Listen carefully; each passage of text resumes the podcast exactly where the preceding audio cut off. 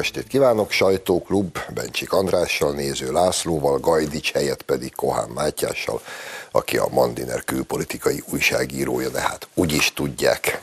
Szerbusztok, drága. Szia, szervusztok. Mi mással is kezdhetne négy pasi, mondjuk öt nappal az angol-magyar után, mint az angol-magyarral, a négy nullával. Nincsenek kérdéseim, érzéseket akarok hallani.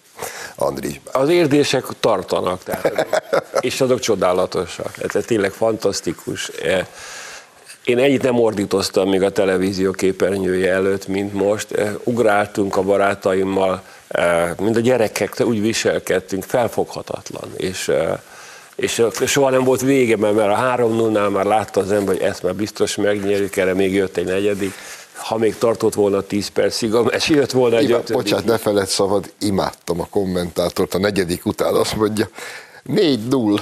Most már valószínűleg ez marad az eredmény, feltéve, hogy a fiúk leállnak. Hát igen, nem álltak le. De az első, amit szeretnék mondani, hogy emlékszem, amikor Orbán Viktor elindította a labdarúgó akadémiák, illetve a stadionépítések programját, és hát persze millió gúnyos megjegyzés, és legyünk őszinték, az első években azért olyan nagyot nem villantotta a magyar válogatott. Tehát úgy tűnik, hogy el kellett tenni egy darab időnek, és a mostani szereplés azt mutatja, hogy a magyar labdarúgás kezd megérkezni Európa középmezőnyébe, ami hihetetlen teljesítmény, óriási teljesítmény, mert a foci, a, tehát vannak a sportok, és van a foci. A foci az az egész ország, a lakosság felé biztosan, a másik felének még egy jelentős részét szintén boldogát teszi, mert ha a férje boldog, akkor ő is boldog.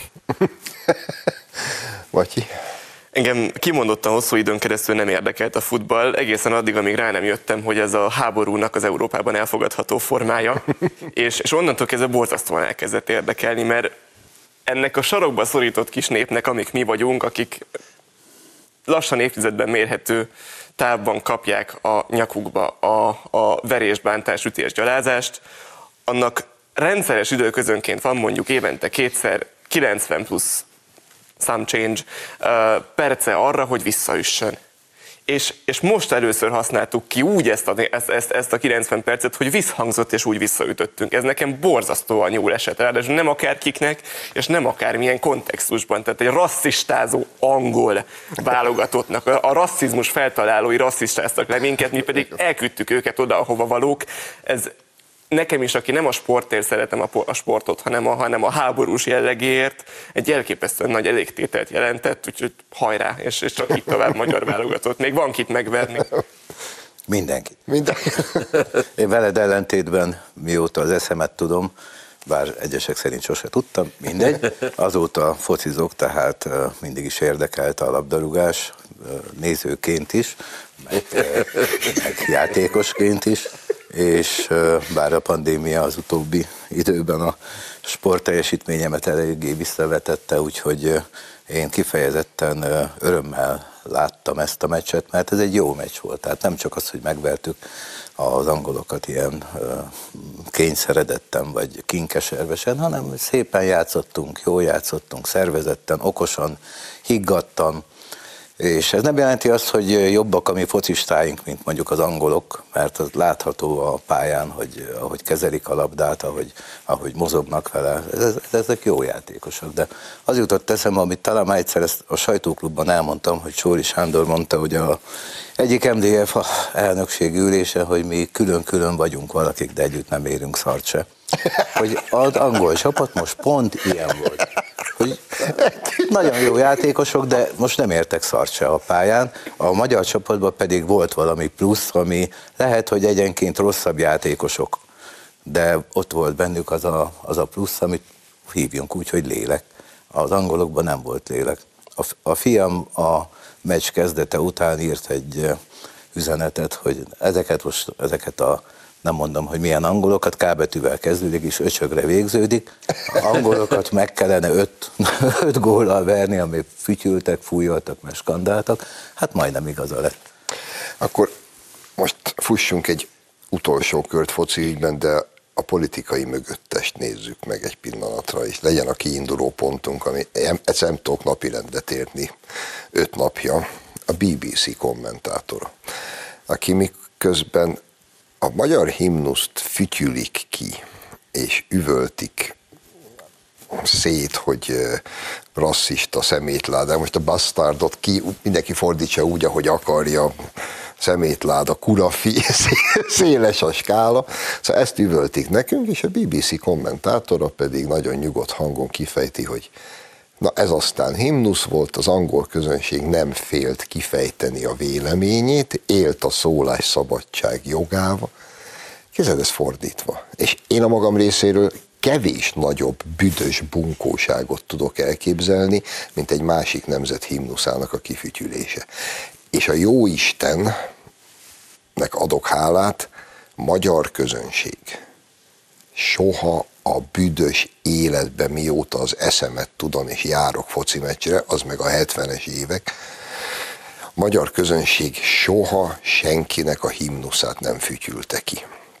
Magyarországon az volt a divat, mindig is, hogy kim voltunk zászlóval, és mikor az ellenfél válogatottjának a himnusza szólt, akkor a magyarok ilyen félig leeresztettük az zászlót, és néma csöndbe hallgattuk végig a szovjet himnuszt, pedig ne, nehéz volt. A románról meg nem is beszélek, Igen. de soha nem fütyültük ki. Na hát akkor ez ügybe is fussunk már egy BBC. Képzeld de ha ez fordítva van, és a magyar kommentátor lehet, ezt a szöveget nyomja hozzá. Lehet, hogy az angolok elérik, hogy ők lesznek az első, nem tudom, egyszer ide merészkednek Magyarországra egy újabb labdarúgó meccsre, mert pici az esély, legyünk őszintén. De ha ide mer, hogy esetleg kifütyülik őket, de remélem nem. E, azt szeretném mondani, hogy abban igazad van, Laci, hogy valóban egy kicsi ország lélekszámban és gazdasági erőben se vagyunk a legnagyobbak között, de úgy tűnik, hogy lélekben mi már nagy hatalom vagyunk. Tehát nem csak a politikában, és azt azért tapasztaljuk, mert azért az Európai Unió öngyilkossági rohamait gyakorlatilag Magyarország tudja féken tartani, hanem, hanem a fociban is, tehát valóban bár egyénileg értékesebb, drágább focisták voltak a brit válogatottban, a Rossi kapitány, mert ne felejtkezzünk el róla, ez a, ez a csodálatos olasz ember valahogy megtalált egy olyan kulcsot, amitől ezek a srácok olyan, olyan csapattá, olyan küzdő csapattá váltak, hogy akkor ott azon a meccsen a magyarok tudásban is felülmúlták az angolokat. Összefogásban, tudásban, és az angolok csak hülyén néztek, mert nem értették, hogy mi történt. Megszületett valami, ami, amit én úgy fogalmaznék, hogy a magyar géniusz, a magyar nagyság fogalmazódott meg ebben a cselekvésben, és adja Isten, hogy ez most folytatódjék azért jobb volt, hogy a miénk a rúgásszabadságukkal éltek, a, a, az angol szurkolók szabadsága helyett, de azért annyit szeretnék így a himnuszról mondani, hogy azért a himnusznak vannak bizonyos műfai elemei. Hát az tartalmaz olyan szép szavakat, mint hogy Isten, vagy az angolok esetében a királynő. Hát az, akit az Istennek kell óvni. Hát akit, akit az Istennek kell óvni, az rögtön kettő, tehát rögtön két olyan entitás, akik a magyarok egyébként tisztelnek, mert akármi, akár, akár, akárki akármit eszik, a magyarok tisztelik Erzsébet királynőt. Mert az a nép, aki himnuszt fötyül ki, az vállalja annak az ódiumát, hogy azokat az entitásokat, Isten, haza, család, királynő, uralkodó, akárki, akiket bizonyos gyanús népcsoportokon, mint a németek vagy a románokon kívül nagyjából mindenki berak a himnuszába, azokat is kifütyüli. És ez az a civilizálatlanság, ami rendkívül érdekes módon az egyébként sok mindennel vádolható, és nem mindenképpen úrfi magyar szurkoló brigádban abszolút megvan hogy, hogy érzékelik meg, hogy lélekkel rendelkeznek meg, hogy ilyen kereszténységgel, meg ilyen, ilyen, ilyen civilizációval, vagy akármivel, hogy, hogy egy szöveg tartalmaz Isten királynőt, akármit, és ez az ösztön se születik meg bennük, hogy ezt ki kellene fütyülni. Elég sokat elmond szerintem az angol társadalom állapotáról, hogy, hogy ott ugye az Isten közelségét nem érzik meg. És egy a földtől elrugaszkodott szakráris dallamot, mert minden nemzet himnusza az legalábbis a saját meglátása szerint, mert azért választotta, különben nem választotta volna, azt is képesek úgy kifütyülni, mint hogyha egy népdal lett volna. Erről van szó.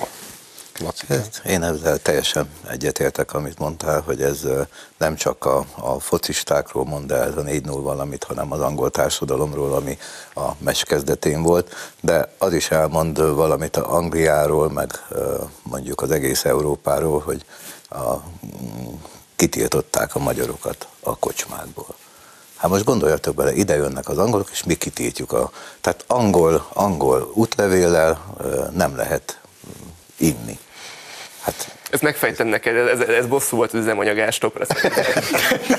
Valóban, de mi adunk benzint, ha egy kicsit drágában is, ők meg nem adtak. Szóval lehet, hogy jó ötlet egyébként a kormánynak be kellene vezetni, hogy brit útlevélen nincs benzin. Jelzem egyébként, hogy ha már, mert ezt nem tudtam, ez tényleg ez megdöbbentő, de azért ne feledkezünk meg arról, nem is olyan régen, 10-15 éve, egész Európából ki voltak tiltva az angol szurkolók, mert az angol szurkolónál ótvarosabb prolé kevés van a földön, és olyan botrányokat rendeztek, ha kísérték a válogatottjukat bárhova, hogy egy idő, volt egy idő, éveken keresztül egész egyszerű az angolok nem léphettek be bármilyen ö, meccset játszottak. Azért az is sokat elmond egy társadalomról. De az, hogy nem adtak a magyaroknak inni, az durva. Ez, ez sok mindent belefér, de ez egy kicsit durva. No, gyerekek, térjünk át a csodálatos politikára. Ez is az? Ez is az, persze. 44 Európa parlamenti képviselő írt egy nyílt levelet a magyar miniszterelnöknek, amelyben arra szólítják fel a magyar miniszterelnököt, hogy álljon a történelem jó oldalára, ami esetünkben azt jelenti, hogy fú, nem tudom mit jelent, de hogy, a, hogy az ukránokkal kapcsolatosan valami mást kéne csinálni, mint amit a magyar miniszterelnök meg Magyarország csinál. És én ezt nem tudom másképpen kódolni, mint hogy arra szólították fel a magyar miniszterelnököt, hogy tessék szíves lenni, beállni az öngyilkosok szép hosszú sorába, mert különben baj lesz. És erre a magyar miniszterelnök eléggé pontos és szívemhez, szívemnek jó leső válaszlevelet küldött, amiben leszögezi, hogy lételjük az orosz agressziót, Ukrajna pártján vagyunk, támogatjuk Ukrajnát, befogadjuk az ukrán menekülteket, mindenben segítünk, de mindent, ami öngyilkossággal él fel, azt továbbra is blokkolni fogjuk. És csak egy zárójeles megjegyzést hagyd tegyek ma reggel, nem tudom hol, de mindegy is, egy hosszú kizárólag számokon alapuló elemzést volt szerencsém végignézni. A háború kitörése óta Oroszországban gyakorlatilag nullára csökkent az infláció, szinte lassan megduplázódik az állami bevétel, az oroszok jól el és nézd meg, hogy mi van az Európai Unióban és akkor még mindig senkinek nem jut eszébe, hogy lehet, hogy ezek a szankciók, ezek nem azok, amivel az oroszokat térdre lehetne kényszeríteni? Zárójel bezárva. Olli. Igen, én, én egy másik levelet olvastam, ami, amit most kaptam reggel e-mailben, hogy úgy néz ki, hogy most már bizonyos, hogy Zelenszky elnök úr orosz Moszkva ügynöke. Mert ezen túlmenőleg, amit elmondtál, a Rubel soha nem látott még Erős. megerősödött. Az, hogy Oroszország elviszi az összes bányát, a buzatermővidéket, az összes ásványkincset elviszi Ukrajnából, tehát Zelenszky azt is elérte, hogy bár ingyen potyára megkapták azokat a területeket, amikkel soha egy másodpercig semmit nem tettek, ezt most szépen elintézte, hogy ez mind oroszországi legyen, elintézte, hogy az összes nyugatbarát ukrán kivándoroljon Nyugat-Európába és Amerikába, ahol hatalmas nagy szociális válságot idéznek elő, mert őket szintén valamilyen szinten majd integrálni kell, és így tovább többek között eh, elköltött, arra kényszerített a nyugati országokat, hogy borzalmas mennyiségű pénzt költsenek el fegyverekre, amiket az oroszok szépen módszeresen lebombáznak, tehát gyakorlatilag egy olyan öngyilkos helyzet állt elő, amiben azt látjuk, hogy azok a szankciók és büntetések, amit ezek a szép lelkű, baliberális képviselők itt forszíroznak, azok Oroszországot nagyjá és erősítették, és még nagyobb és még erősebb lesz a háború végére, Európát pedig egy inflációs válságba kergették, egy gazdasági válságba kergették. Energiaválság. És ezek a barmok tényleg el tudják érni, hogy ne vegyenek semennyi gát és semennyi az oroszoktól, akkor tényleg még meg is fognak fagyni. Teljesen igaza van Orbán Viktornak, hogy ebbe az elmebajban Magyarország nem vehet részt. Matyi, mielőtt mondod, még egy plusz kérdés hozzád. Mert néha azért én félek ám, hogy meddig vagyunk képesek tök egyedül szembe menni az elmebeteg fősodorra. Ameddig A. van vétójog, és B. valahol a lelke mélyén minden európai miniszterelnök érzi, hogy azért azt, amit a magyar miniszterelnök gondol, azt az ő országában is vérmérséklettől függően 20 kötőjel 40 százaléknyi ember vallja. Szerintem nagyjából ez a, a kulcsa, amit úr de ha már Rubelt említetted, a, írtam a Printman Dinnerbe, vegyenek Printman Dinner, a, egy cikket a, a, a múlt héten, a, a jegybank, az orosz jegybank és az orosz kormány hozott néhány olyan intézkedést az elmúlt héten, amely arra szolgál, hogy ne legyen már ilyen erős a rubel, mert feleslegesen erős. Tehát egy olyan kamatvágás következett be akkor, amikor, amikor a Fed meg a svájci központi bank kamatot emel, hogy 20-ról 9 és félre vágták vissza a jegybanki alapkamatot, meg infláció ugyan van, 17%-os, de csökkenő pályán van, mert áprilisban még 17,6 volt. Tehát tényleg ezt sikerült elérni, de a, ha, ha a történelmi jó oldaláról beszélhetünk egy kicsit, tehát egy izgalmas jelenségre lettem figyelmes, nem tudom, hogy bennetek ez hogyan csapódott le, de én úgy emlékszem, hogy az elmúlt 12 év uniós magyar politikájával az volt a probléma, hogy mi mindig meg akartuk mondani, hogy mi legyen. Hogy, hogy, akkor, hogy akkor ne legyen bevándorlás, hogy akkor ne legyen karbonadó, hogy ez ne legyen, meg az ne legyen. Most ugye nem mondjuk meg. Tehát most a magyar álláspont gyakorlatilag abban áll, hogy hoztunk egy világos, egyértelmű morális állítást, mely szerint elítéljük az orosz agressziót azért, mert agresszió, nem azért, mert orosz. Ez szerintem egy néhányan összekeverik egyébként az Európai Unióban a kettőt egymással, hogy most az oroszokat ítéljük el, vagy az agressziót, szerintem az agressziót érdemesebb elítélni.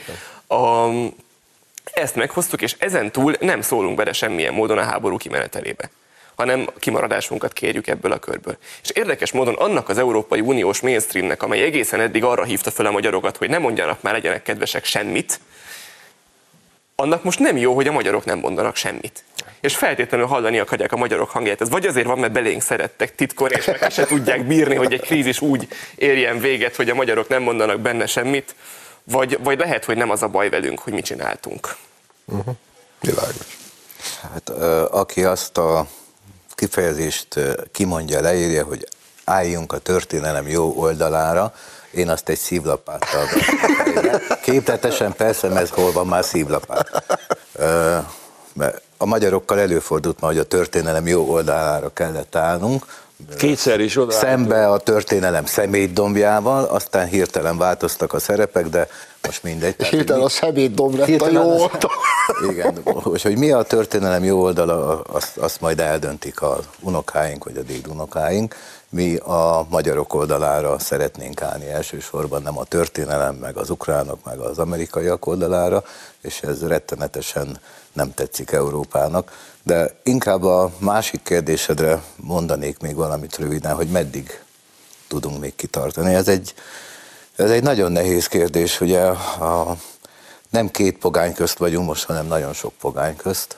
A, itt vannak a Európai Uniós vegzálások ellenünk, a hetes cikk szerinti eljárástól a, nekünk járó pénzek befagyasztásáig, itt van a hazai, meg a bal, mhm. az európai baloldali média, aki ellenünk áskálódik, fenekedik, hogy mondjak egy másik ilyen nagyon jó kifejezést.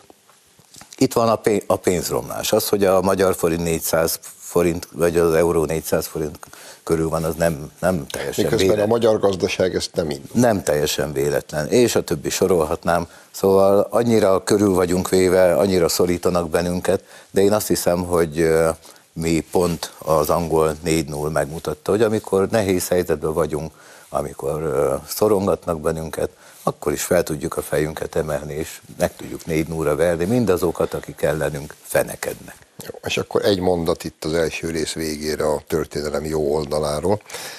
Szegény lengyel barátaink ismerik a történelem jó oldalát, mert a második világháborúban velünk ellentétben ők mindvégig a történelem jó oldalán álltak, majd a nyugattól megkapták jutalmul azt, ami büntetésből négy remek évtizedet a szovjet birodalom kereteiben. 200 km arrébb, mint ahol egyébként elkezdték a jó oldalt. Most ugye meghálálták nekik, persze, meg, meg lett hálálva a lengyeleknek a történelem jó oldala.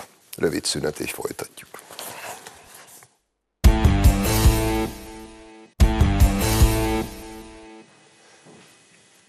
Folytatjuk a sajtóklubot Mencsik Andrással, Kohán Mátyással, illetve Néző Lászlóval, és még itt az első rész végén a Andrásba benragadt valami mondandó parancsolj. Igen, Mátyás említette, és nagyon jó, hogy szóba hozta ezt a, ezt a dolgot, hogy a vétó vagy a teljes egyetértés, hogy a, hogy a nézőpont, látszólag nézőpont kérdés, de nem az, mert az Európai Unió lényege, hogy mérettől függetlenül teljes egyetértés kell a sarkalatos döntések meghozatalakor. Ez az Európai Unió legfontosabb alapelve.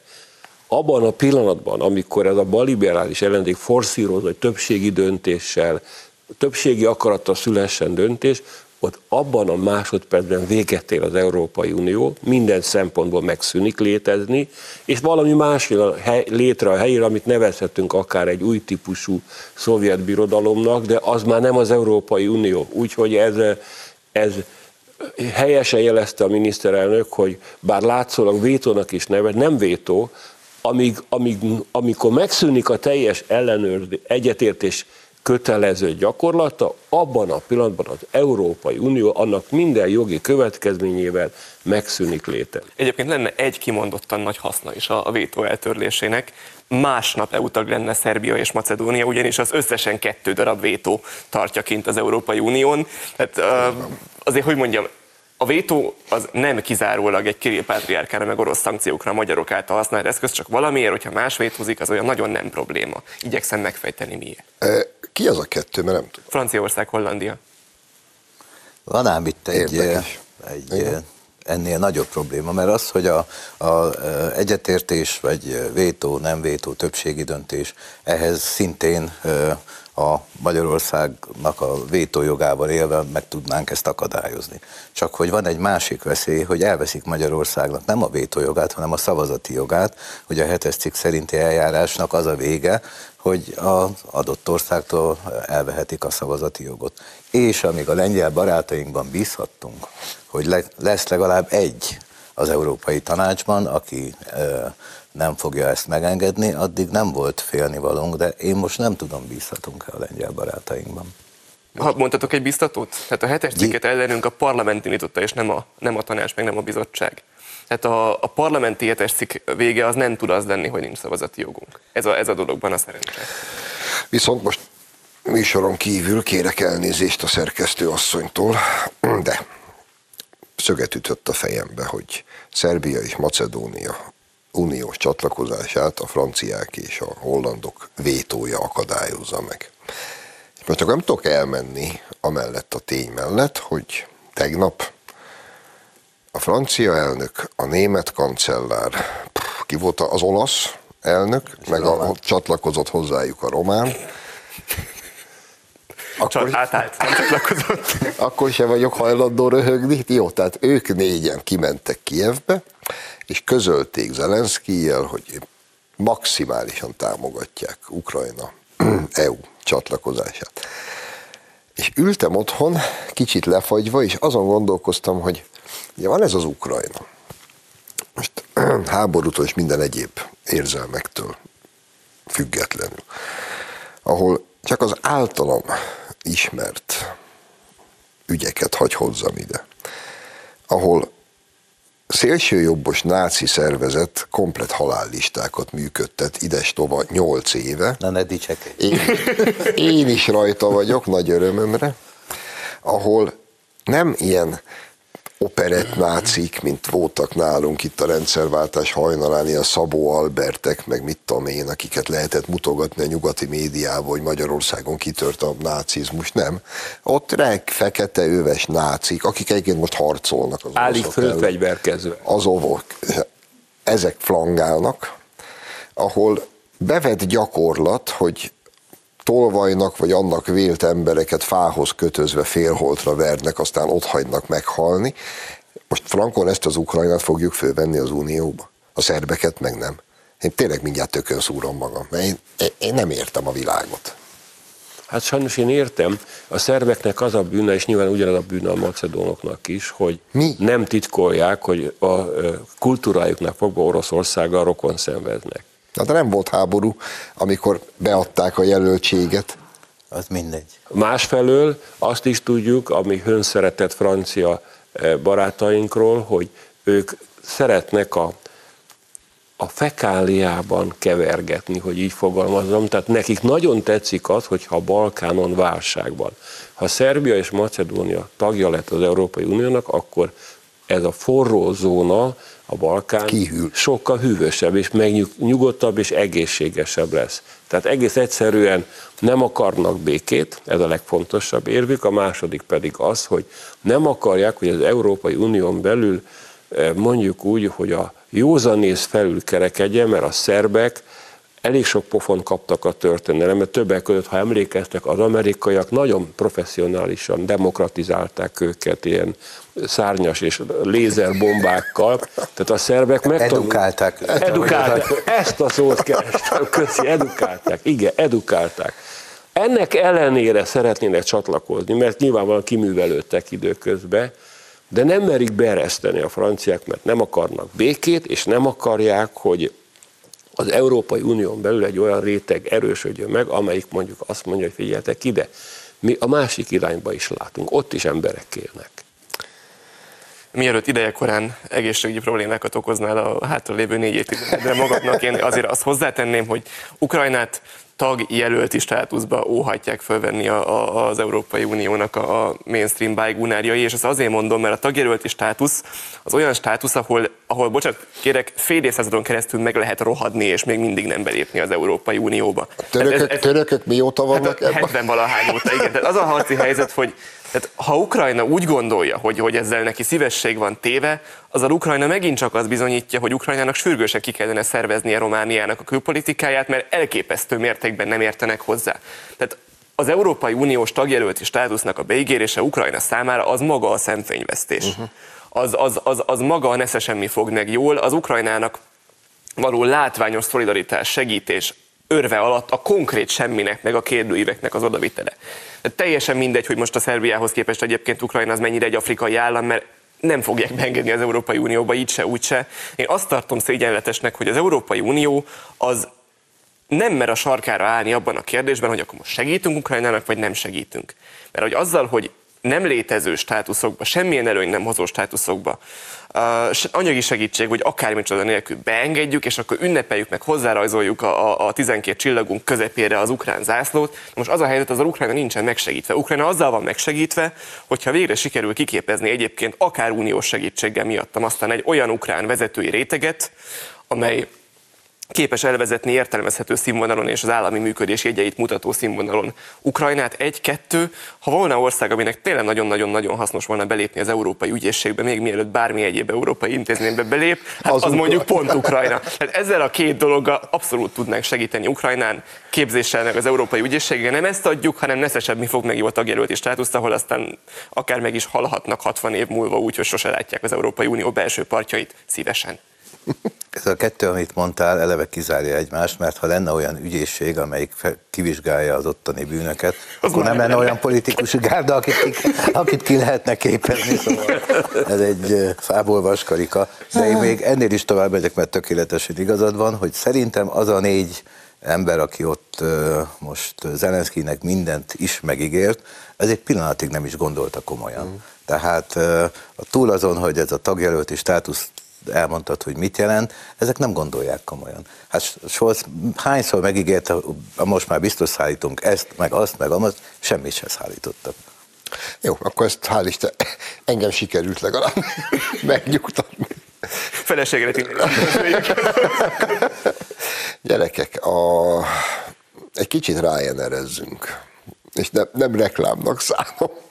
Szóval az mégiscsak a késő kapitalizmus, a késő globális kapitalizmus berendezkedésnek egy szemmel látható velejárója, hogy ma már a világban kicsit megfordult minden, és számos országban a nagy tőkés multinacionális vállalatok irányítják az államot, és mondják meg a politikusoknak, hogy mégis hogy legyen. Ezt nagyjából megszoktuk.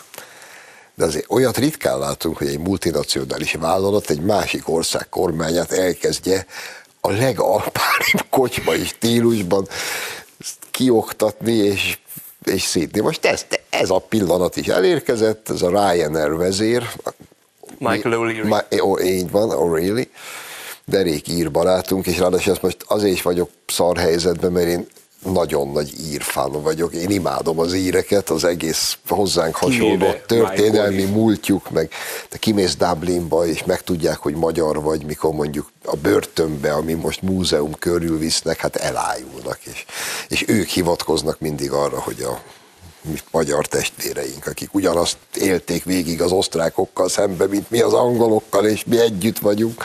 És akkor jön ez a csávó, és az extra adót okán itt mindenkit lehülyéz. Ez engem idegesít. Téged nem idegesít, Matyi bácsi? Én úgy gondolom, hogy Nagy Márton most ment át a, a nagy politikába való belépés tűzkeresztségen. A tűzkeresztség az olyan, hogy minden politikusnak, mindenkinek, aki, aki valamit akar ebben a mai szép új világban, annak találnia kell magának egy személyes Volodymyr Zelenszkit. És hát Nagy Márton megtalált. Hát akivel ilyen, akivel ilyen hiszti alapú politikai kapcsolatot lehet építeni, és a végén esetleg ki lehet jönni jól ebből a kapcsolatból. Na most az a harci helyzet, hogy az a, az érdekes, hogy igen, értem egyébként a káromkodások mögé rakott érveket Leary úrtól, tény és való, hát a légi közlekedés nem az az ágazat, ahol az extra profit a legnagyobb koncentrációban volt jelen, tehát Magyarország valójában erre az ágazat nem extra profitadót vetett ki, hanem egy Európában mindenhol egyébként teljesen szokásos, Svédországban, Ausztriában, Németországban, Nagy-Britanniában, sok egyéb helyen régen bevezetett adóformát, a departure tax, az indulási adó műfaját vezette be a Ryanair, és kétségtelen, hogy egy olyan repülőjegynél, ami 12 euróba kerül, a plusz 10 euró, az, az, az kimondottan sokat számít, az látszik, ezt én abszolút meg tudom érteni.